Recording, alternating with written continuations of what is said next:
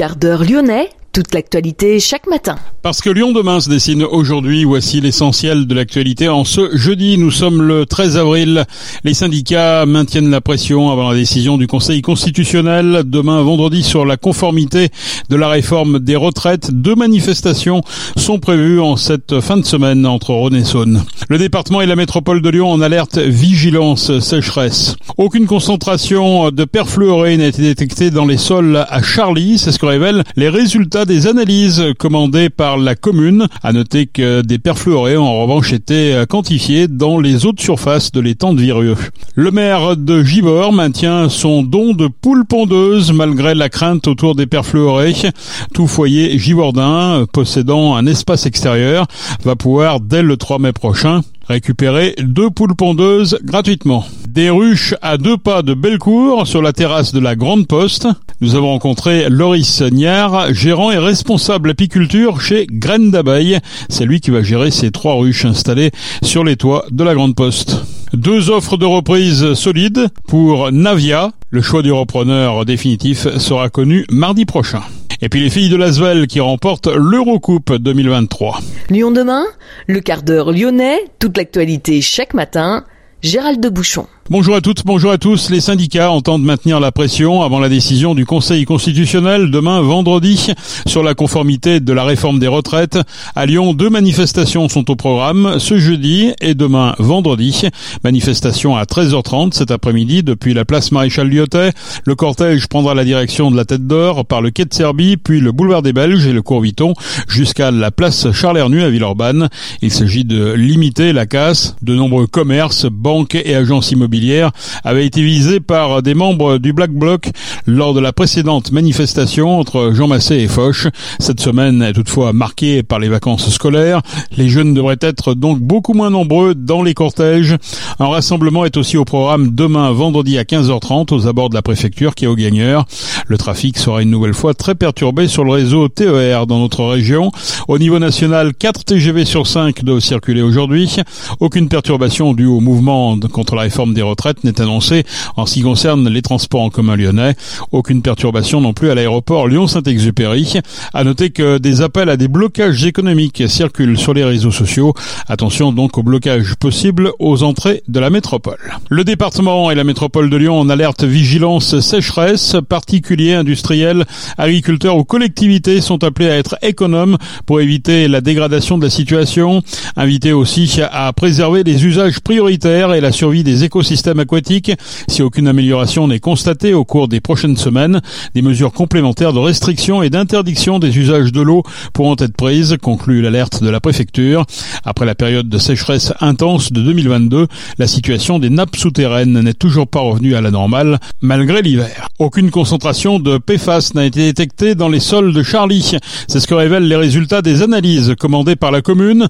Les prélèvements ont été effectués à l'espace de jeu pour enfants rue Maréchal Leclerc, sur la place de la mairie et dans le parc Melchior Philibert. En revanche, des perfluorés ont bien été quantifiés dans les eaux de surface de l'étang de Vireux. Les quantités détectées ne dépassent pas les seuils de potabilité et de potabilisation, mais le laboratoire conseille malgré tout de ne pas consommer les poissons pêchés dans cet étang. Il pourrait en effet contenir des polluants, une recommandation déjà donnée par les services de l'État pour le Garon et le Rhône.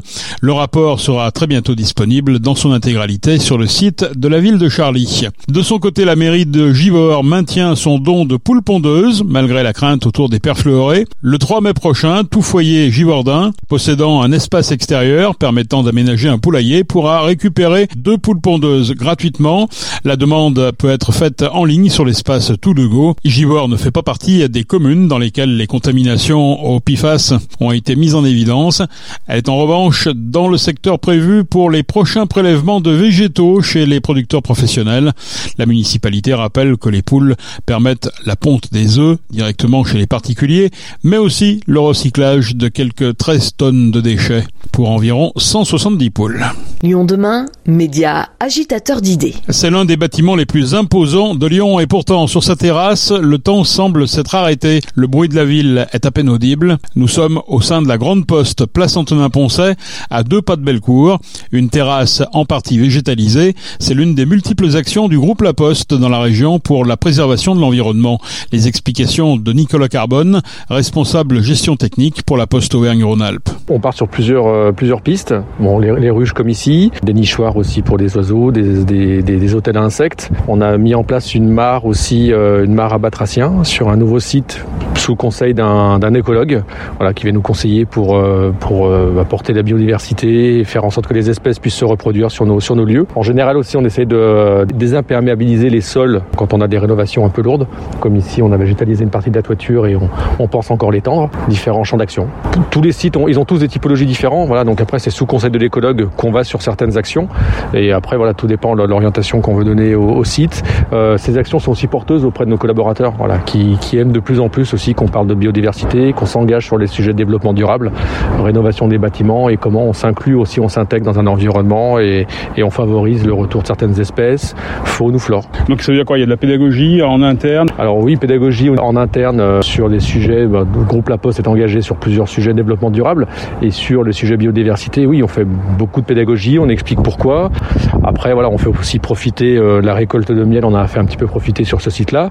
Distribution, euh, les facteurs ont pu en profiter. Il y a eu aussi euh, des ateliers euh, culinaires euh, avec notre restaurant administratif, voilà, pour faire profiter un petit peu toute, toute l'équipe du bâtiment de, de, la récolte. Sur le toit de l'hôtel des Postes à Lyon, trois ruches ont été installées. Loris Niard, gérant et responsable apiculture chez Graines d'abeilles, installe des ruches en ville depuis 2011 pour les entreprises et les collectivités. Son équipe sera en charge du bien-être des abeilles et de la récolte de miel.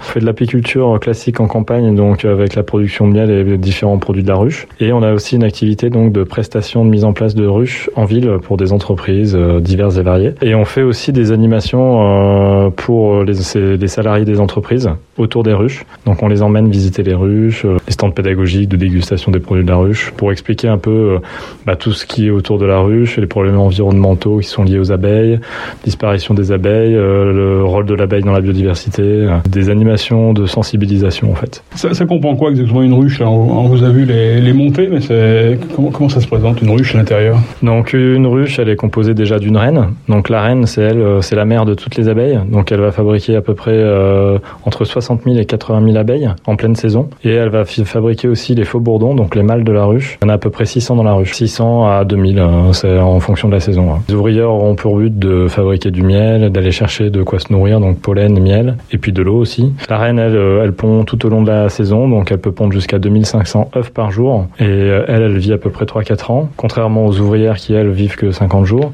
Et les mâles, eux, sont juste produits pendant la saison estivale, pour la saison des amours, pour aller féconder les nouvelles reines vierges qui peut y avoir, qui peuvent naître au cours de la saison. Après, ils sont condamnés? Voilà, malheureusement, ils sont condamnés. Là. Ils ont une dure vie. Euh, soit ils meurent euh, au cours de la fécondation directement, soit euh, s'ils n'ont pas pu accomplir leur mission, en fait, ils sont chassés de la ruche et ils meurent de faim à l'extérieur. On parle souvent de ces ruches en milieu urbain. on a toujours un petit peu de doute sur, je sais pas, la pollution, sur des choses comme ça, sur comment elles se, comment elles vont chercher leur pollen dans un environnement qui est pas forcément très fleuri. Ça, ça marche le, le miel en, en, ville? Alors nous, sur Lyon, on n'a pas de souci particulier de production de miel. Hein, ça marche plutôt bien. On fait autour à peu près de 30 kilos de miel par ruche. Après, il y a énormément de fleurs dans les parcs, le long des avenues, en fait, des, arbres plantés le long des avenues qui sont tous des arbres mellifères, comme les tilleuls par exemple. Une des grosses productions de miel qu'on fait en, ville, c'est le tilleul. Hein. C'est assez riche au niveau euh, biodiversité, euh, contrairement à la campagne euh, où on a des fois peu de diversité, où on peut avoir des champs agricoles qui prennent énormément de surface, des champs de blé ou de maïs qui sont pas du tout mellifères pour les abeilles, alors qu'en ville, on plante plein d'espèces ornementales diverses et variées et qui apporte une richesse au niveau de la, de la nutritif pour l'abeille la, qui, qui, lui permet d'avoir un bon équilibre alimentaire. Donc on n'a pas de, de soucis euh, différents, on va dire, euh, par rapport à la campagne. Hein. Elles se nourrissent bien, on a plutôt des belles colonies en ville, autant qu'à la campagne en tout cas. Et euh, voilà, après on n'a pas de soucis de pollution liés aux voitures, on, on rencontre pas ce problème-là. Hein. C'est quoi le rayon d'action d'une abeille? Une abeille va butiner sur un rayon d'action d'à peu près 3 km autour de la ruche. Mmh. Et, et, comment elle se réoriente On se demande toujours comment elles reviennent. Que, que c'est quoi C'est l'instinct C'est quoi Alors bah, les, déjà, a, quand l'abeille va sortir de la ruche, elle va marquer l'entrée de sa ruche avec un petit marqueur chimique. Donc une petite phéromone qui va lui permettre de reconnaître sa ruche. Et ensuite, elle va se diriger en fonction du soleil. En fait, c'est le soleil en fait euh, qui est sa boussole et qui lui permet en fait de, de se repérer en fait dans l'espace. Et après, elle a, elle a aussi, euh, elle va repérer. Elle fait d'abord quand là on vient de les installer, donc là elles vont faire un vol d'orientation, on dit. Donc là elles vont repérer l'espace autour d'elles. Elles vont repérer des bâtiments, les, des arbres, des, massifs fleuris ou des, des montagnes. Enfin voilà, c'est suivant les, le, là où elles sont posées. Et c'est ce qui va leur permettre de se réorienter euh, aussi quand elles vont s'approcher du rucher. Est-ce qu'on peut dire que c'est l'un des insectes les plus sophistiqués? En fait, il y a plein d'insectes sophistiqués. Euh, c'est parce que les abeilles, elles sont domestiquées, on les connaît bien, donc c'est pour ça que euh, on a pu découvrir toutes ces choses-là. Mais il y a énormément d'autres insectes qui sont très sophistiqués, qui ont plein de choses intéressantes aussi à nous faire découvrir. Hein. Il faut savoir qu'en France, il y a 1000 espèces d'abeilles sauvages. On n'a qu'une qui fait du miel, celle qu'on utilise, donc Apis mellifera mellifera, qui l'abeille domestique. Donc, mais après, voilà, il y a plein d'autres abeilles euh, qu'il faut aussi protéger. Il n'y a pas que l'abeille euh, mellifère euh, des, des, ruches, quoi. Parce que, quel est l'insecte qui est le plus pollinisateur? C'est l'abeille qu'on connaît, justement, l'abeille domestiquée, ou c'est l'abeille sauvage? Les abeilles ont un rôle de, de pollinisation. L'avantage, enfin, on va dire que de l'abeille domestique, c'est qu'elles sont très nombreuses, en fait, dans la ruche. Elles sont jusqu'à 60 000, contrairement aux petites colonies d'abeilles sauvages qui sont entre de 20 à 2000 individus en fonction de la colonie. Donc c'est déjà des plus petites colonies. Euh, ensuite, euh, l'abeille euh, sauvage, l'abeille domestique, en fait, elle a la capacité en fait à rester sur sur toujours la même fleur en fait. Une fois qu'elle a appris à aller chercher du miel ou du pollen sur une fleur, en fait, elle reste sur la même fleur en fait parce que c'est un apprentissage en fait d'aller chercher du nectar dans une fleur. Donc une fois qu'elle a appris ça, comme elle vise la rentabilité et donc avoir beaucoup de miel, elle reste toujours sur la même fleur. Le fait de rester toujours sur la même fleur, en fait,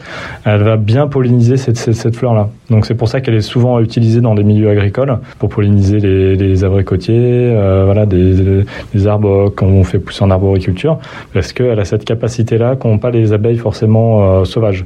Les abeilles sauvages vont de fleur en fleur, euh, voilà. Et puis en plus certaines abeilles sauvages, après voilà, c'est la particularité par contre des abeilles sauvages, c'est que certaines abeilles sauvages, elles sont vraiment spécifiques d'une fleur, et donc il y a une interrelation donc entre l'abeille et la fleur. S'il y a plus l'abeille qui permet de polliniser cette fleur, la fleur disparaît et, et inversement. Donc c'est bien aussi de protéger les autres abeilles euh, et pas que l'abeille euh, domestique. Quoi.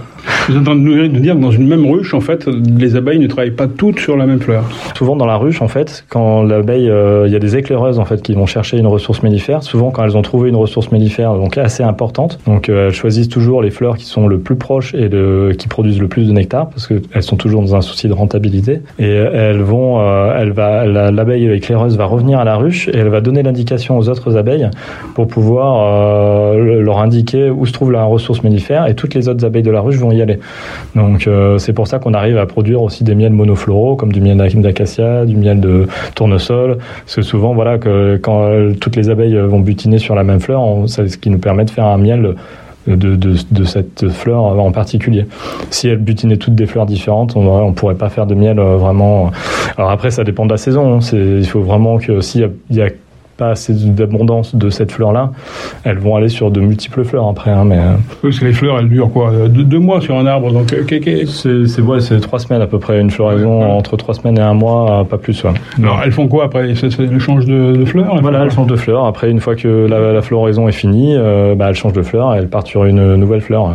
C'est-à-dire qu'il faut récolter le miel à chaque fois. Voilà. On veut avoir un miel qui est spécialisé, tilleul ou... Voilà, donc par exemple, quand on veut faire le miel de tilleul en ville, bah, on ramasse tout le miel qui a pu être produit avant la floraison du tilleul. On met des hausses qui sont vides et les abeilles vont remplir donc ces hausses avec le miel de tilleul qui fleurit à cette période-là. Et une fois que le tilleul a fini de fleurir, hop, on enlève les hausses et on est presque sûr d'avoir du miel de tilleul. Une ruche peut produire combien de, miel, quelle quantité? Donc euh, une ruche, ça produit à peu près 30 kg de miel euh, par an.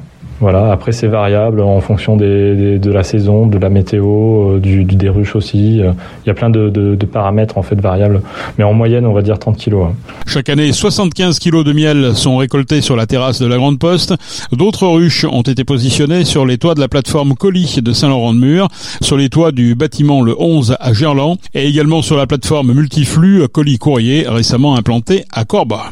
Le tribunal de commerce de Lyon a examiné hier deux offres de reprise solides des joint ventures pour Navia. La décision a mis en délibéré. Le choix du repreneur du spécialiste des navettes autonomes sera connu mardi prochain. Deux tiers des salariés devraient être repris, quel que soit le nom du repreneur. Lyon demain, un site internet, du son, de l'image, un média complet pour les Lyonnais qui font avancer la ville. L'équipe annonçait hier soir que le nouvel homme fort de l'Olympique lyonnais, John Textor, pourrait céder la section féminine de l'Olympique lyonnais à une femme d'affaires, Michelle Kang, qui allait en acquérir environ 52% des parts à partir du 30 juin. Mais l'Olympique lyonnais a démenti ces informations. Le club reconnaît une volonté de créer une plateforme mondiale dédiée exclusivement au foot féminin, mais la description donnée est profondément déformée. Aucun accord n'a été entériné, encore moins dans les modalités décrites par le Fin de citation. Les filles de l'Asvel remportent l'Eurocoupe 2023. Elles succèdent à Bourges au terme d'une finale retour sans suspense hier soir face à Galatasaray. Les joueuses lyonnaises l'ont emporté hier 57 à 85 après avoir déjà gagné le match aller. C'est la fin de ce quart d'heure lyonnais. Je vous retrouve demain pour la dernière édition de la semaine. Passez une excellente journée.